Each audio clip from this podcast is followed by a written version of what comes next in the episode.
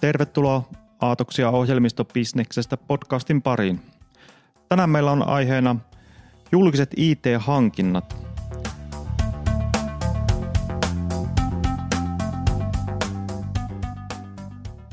Äänessä tänään Markku Haukijärvi ja Risto Pitkänen. Moi vaan. Ja vieraana Tuomas Fjellström, joka on hiljattain toiminut julkisella sektorilla tietohallintopäällikkönä. Terve. Jos aloitetaan siitä, että, että paljonko rahaa tällä hetkellä käytetään julkisiin IT-hankintoihin? No joo, mä tutkin hiukan tutkihankintoja.fi-palvelusta, että mitä valtion hallinnossa menee it niin siellä on sellaisia kategorioita kuin muun muassa ICT-hankinnat. Vuonna 2017 se oli 720 miljoonaa euroa. Se on pääosin käyttöpalveluita ja lisenssejä ja sen sellaisia. Niin kuin jos ostetaan vaikka sappi johonkin valtiovirastoon, niin luultavasti se löytyy tämän pykälän alta. Sitten siellä on erikseen vielä tietotekniikan asiantuntijapalvelut. Niihin meni 2017 235 miljoonaa euroa. Jos halutaan arvioida lisäksi, että mitä kuntapuolella menisi vastaavasti näihin, niin mä päädyin sellaiseen, että siellä saattaa mennä suunnilleen samaa suuruusluokkaa, ihan perustuen siitä siihen, että mikä on valtion budjetti, mikä on kuntatalouden koko, valtionosuudet ja niin poispäin. Siitä kuntapuolelta ei ole saatavissa näin hyvää dataa kuin tämä tutkihankintoja.fi tarjoaa. Eli joka tapauksessa niin kuin satoja miljoonia menee vuosittain IT-hankintoihin. Niin, suorastaan mahdollisesti miljardeja, riippuu vähän mitä lasketaan mukaan. Ja kun ottaa huomioon, että Suomessa koko IT koko ICT-markkinan koko on semmoinen 6 miljardia vuodessa ja siitä palveluiden osuus on noin puolet, eli 3 miljardia, niin siinä liikutaan siinä, että tämä julkinen osuus on vähintäänkin niin kuin kymmeniä prosentteja ja mahdollisesti jopa luokkaa puolet kaikesta. Eli valtava määrä veronmaksajien rahoja käytetään vuosittain. Tota, näillä julkisilla IT-hankinnoilla on aika huono maine. Tässä on saatu lukea tiedotusvälineistä erilaisista tietojärjestelmähankkeista, että milloin on VR, milloin on Trafi, milloin mikäkin taho sitten epäonnistunut IT-hankinnoissa. Tai jotain on tapahtunut, että budjetit on ylittynyt ja aikataulut paukkunut. Onko nämä oikeasti niin huonoja, nämä julkiset IT-hankinnat? Tavallaan voisi myös sanoa, että eikö kaikilla IT-hankkeilla ole huono maine. Onhan erinäiset pörssiyhtiötkin samoissa otsikoissa jatkuvasti.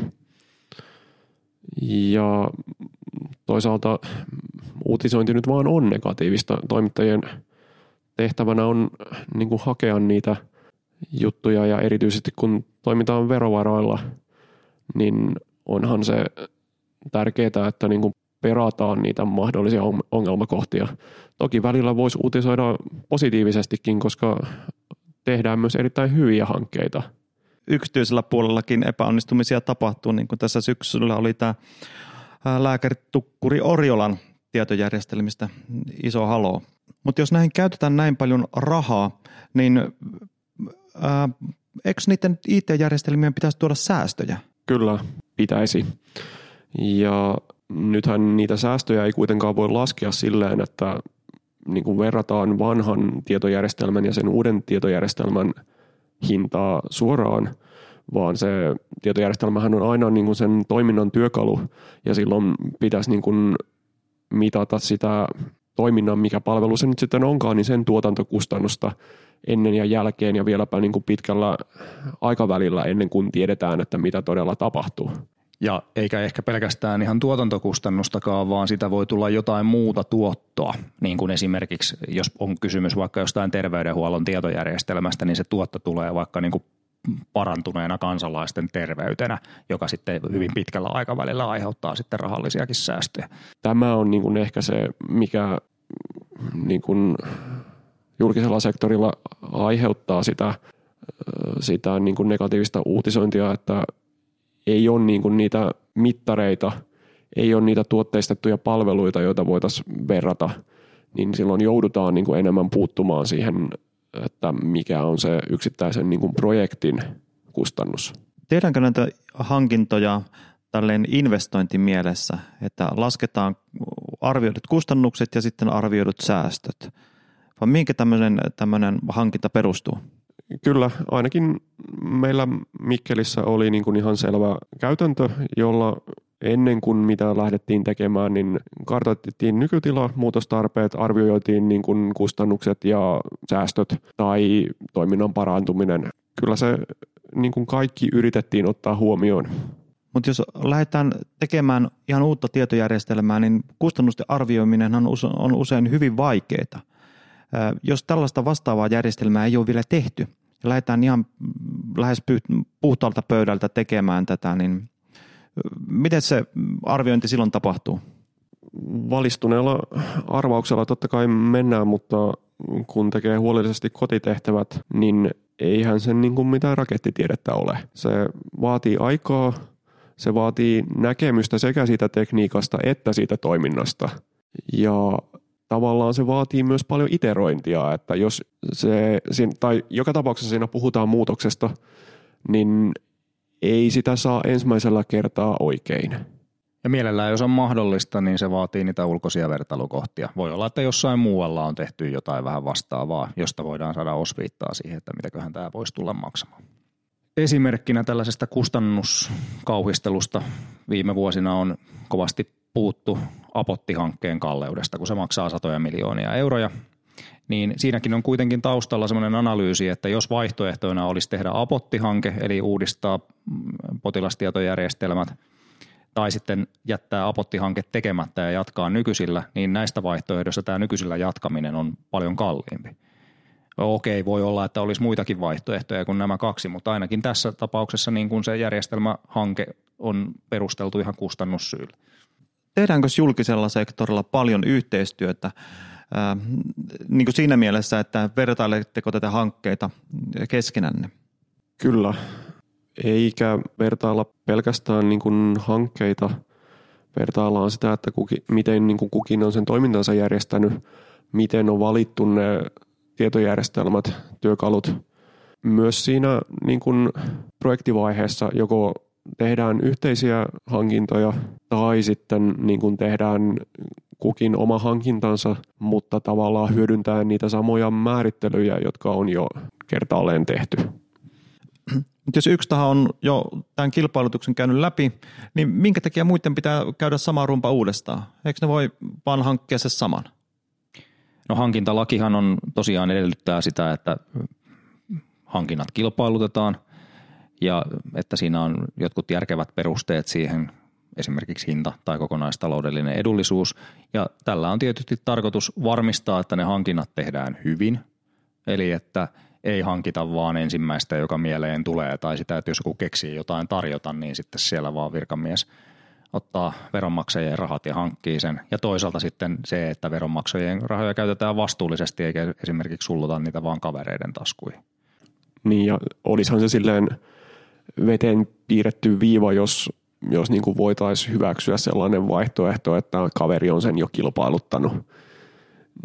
Ja sitten jos ajatellaan sitä veronmaksajien rahojen käytön valvontaa, niin ei se nyt oikein hyvin olisi, jos virkamies sanoo, että mutta kun Martti tuolla Kuusamossa sen jo hoiti. Ja onhan näihin yhteisiin hankintoihin myös siellä hankintalaissa mahdollisuudet, että yhteiset hankintayksiköt ja yhteiset kilpailutukset, niin se tavallaan niin kuin hoitaa sen homman ihan riittävästi. Sitten toisaalta, jos ajatellaan sitä äsken esitettyä tulkintaa, että julkisista hankintoista, hankinnoista olisi tehty vaikeita, niin eihän se pidä paikkaansa. Että samat työvaiheet pitää tehdä siinä julkisessa hankinnossa, jotka pitää tehdä ihan missä tahansa hyvin hoidetussa hankinnassa. Ensin pitää miettiä, että mitä tarvitaan, miten mitataan se, että saadaan se mitä tarvitaan, ja sen jälkeen etsiä markkinoilta se oikea. Ei se sen kummallisempaa ole. On siinä tietysti toki niin kuin laissa muodollisuuksia, jotka säätelee sen hankinnan muotoja ja periaatteita ja sitä, että miten ei saa syrjiä. Yksityiset toimijat voi periaatteessa syrjiä niin paljon kuin haluaa yrityksiä ja hankkia sieltä, keneltä nyt sitten viittii, mutta, mutta toisaalta nimenomaan tämä hyvin tehty hankinta, niin ei sielläkään sitten välttämättä kuitenkaan mene ihan sillä tavalla, että syrjitään ja valitaan jollakin muilla perusteilla kuin esimerkiksi kokonaistaloudellisella edullisuudella. Usein sanotaan, että halvalla ei saa hyvää. Onko näissä julkisissa IT-hankinnoissa sitten niin, että halvin aina kuitenkin voittaa? No ei mun mielestä voi sanoa kategorisesti näin. Eli ensinnäkin tota, aika paljon nimenomaan IT-hankintapuolella käytetään kokonaistaloudellista edullisuutta tarjousten vertailuperusteena ja tosi usein käy niin, että halvin ei voita. Eli siellä on hintakomponentin ohella mukana myös laatukomponentti. Toisaalta sitten kun usein sanotaan, eh, niin kuin heitellään sellaista, että laadulla pitäisi olla enemmän painoarvoa, niin mä kyllä itse asiassa on vähän sitä mieltä, että nimenomaan sellaista ää, vertailuperusteena käytettävää laatukomponenttia tulisi välttää, jos vaan mahdollista ja mieluummin muotoilla se sinne minimivaatimuksiin se laatu, mitä tarvitaan. Koska muuten käy niin, että, että siinä annetaan hinnoitteluetua sellaisille tahoille, jotka pystyy tarjoamaan korkeampaa laatua kuin itse asiassa vähimmäisvaatimuksena tarvittaisiin. Ja monesti kuitenkin näkee sitä, että se todellinen laatu on tosiaan niissä vähimmäisvaatimuksissa jo, ja sitten siihen päälle on kehitelty enemmän tai vähemmän asiaan liittyviä niin sanottuja laatuvaatimuksia, joiden tärkein tehtävä itse asiassa ei ole parantaa sen hankittavan palvelun laatua, vaan antaa sille hankintayksikölle mahdollisuus vaikuttaa siihen tulokseen.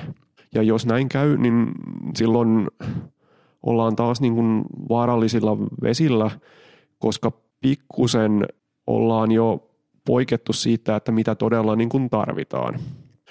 Monestihan tämä koko kysymys tulee esiin niissä kohdissa, kun se lopputulos asiakkaiden näkökulmasta on epäonnistunut. Kaikki muistaa muinaisen ostoskorin hinnan, että palvelu oli halpaa, mutta maito purkki tosi kallista. Eli niin kuin siitä varsinaisesta palvelun kuvauksesta tai laadusta, niistä vaatimuksista on jäänyt puuttumaan joku juttu. Käykö näissä hankinnoissa usein niin, että tämä haluttu toimittaja on jo mielessä, hän on sen oman ajatuksensa saanut jo lopattua läpi ja kilpailutus räätälöidään niin, että, että tällä halutulla toimittajalla on erittäin vahvat mahdollisuudet pärjätä ja muut voivat sitten yrittää, jos haluavat. Kyllähän se aika yleistä on. Hankintayksikkö saattaa niin kuin räätälöidä tarjouspyyntöä siihen suuntaan, että, että tietyllä toimittajilla tai tietyillä toimittajilla, usein esimerkiksi hankintayksikön nykyisillä toimittajilla on etulyöntiasema. Ja sitten se, että milloin tämä muuttuu laittomaksi, niin, niin siitä voidaan keskustella. Ainakin silloin se muuttuu laittomaksi, kun selvästi vain yhdellä on mahdollisuus tarjota. Mitä sitten, jos joku kilpailija huomaa, että nyt on selvästi suosittu tuota naapurifirmaa, niin mitä sitten tehdään? Haastetaan markkinaoikeuteen ilmeisesti. No julkisella puolella hankintapäätöksessä on aina kuvattu se oikaisun menettely, eli käytännössä ensin tehdään oikaisuvaatimus sille hankintayksikölle ja sitten sen jälkeen seuraavana toimenpiteenä tarvittaessa jo mahdollisesti on markkinaoikeus. Kuitenkin tietysti aika usein niihin hieman niin kuin kyseenalaisiinkin hankintapäätöksiin vain tyydytään. Eli siinä on, on se, että joskus toimittaja, joka on sitten hävinnyt mielestään niin kuin väärinkin perustein, niin ei halua lähteä riitelemään asiakkaansa kanssa. Viime aikoina on puhuttu myös uusilta hankintatavoista, kuten allianssimallista. Mihinkä tällaiset uudet hankintatavat soveltuu? Joo, tosiaan allianssimalli esimerkiksi on tietysti niin kuin tuolta niin kuin rakentamisen infrahankkeiden puolelta viime vuosina tullut tutuiksi. Siellä on ihan hyvin menestyneitä hankkeita, niin kuin vaikka Tampereen rantatunneli. Ja allianssimallia on jo vähän niin kuin lähdetty, liikennevirasto käsittääkseni on lähtenyt kokeileenkin sitä myös IT-hankintapuolella. Ja siinähän niin pointtina on sellainen, että toimittajat ja tilaaja eivät ole niin kuin oikeastaan eri puolilla pöytää, vaan muodostavat yhdessä tällaisen allianssin, jolle määritellään tietyt mittarit ja niin kuin rakennuspuolella tyypillisesti siellä on esimerkiksi kustannusarvio, jossa, jossa niin kuin sitten jos pystytään vaikka saamaan säästöjä kustannusarvioon verrattuna, niin sitten nämä allianssin jäsenet jakaa sen hyödyn keskenään, eikä se päädy jollekin vaan yhdelle. Ja Ne mittarit voi toki olla paljon muitakin ja IT-puolelle voisikin itse asiassa sopia jotkut ihan toisenlaiset mittarit. Sitten on esimerkiksi, myös voi käyttää vaikkapa innovaatiokumppanuusmenettelyä, joka on uuden hankintalain mahdollistama ihan uusi menettely. Ja sitten esimerkiksi IT-puolellakin voidaan käyttää vaikka suunnittelukilpailuja. Ja itse asiassa suunnittelukilpailu voisi olla kuntamaailmassa ihan hyvä juttu verrattuna nyt vaikka siihen allianssiin, niin tarvittaisiin paljon vähemmän resursseja siihen valmisteluvaiheeseen ja sitten siihen varsinaiseen toteutusvaiheeseen, mutta kuitenkin niin kuin pystyttäisiin hyödyntämään sitä tarjoajien asiantuntemusta ja osaamista ja resurssia siinä alkuvaiheessa jo. Ja ennen kaikkea niin, että niin kuin ne tarjoajat sais myös jonkun korvauksen, koska tavallaan se on vähän noloa hyödyntää vaan tulokset ja sitten ilmoittaa kaikille muille paitsi yhdellä, että tämä oli nyt tässä tosiaan jo allianssimalli on, sitä kovasti kehutaan, mutta se on raskas ja se vaatii käytännössä, että sen täytyy aina olla neuvottelumenettely, sen hankintamenettely, se ei oikein mitenkään muuten voi onnistua, sopii vaan isoihin hankkeisiin. Tämä innovaatiokumppanuus on mulle ainakin vähän vieras menettely. Minkälainen se oikein on?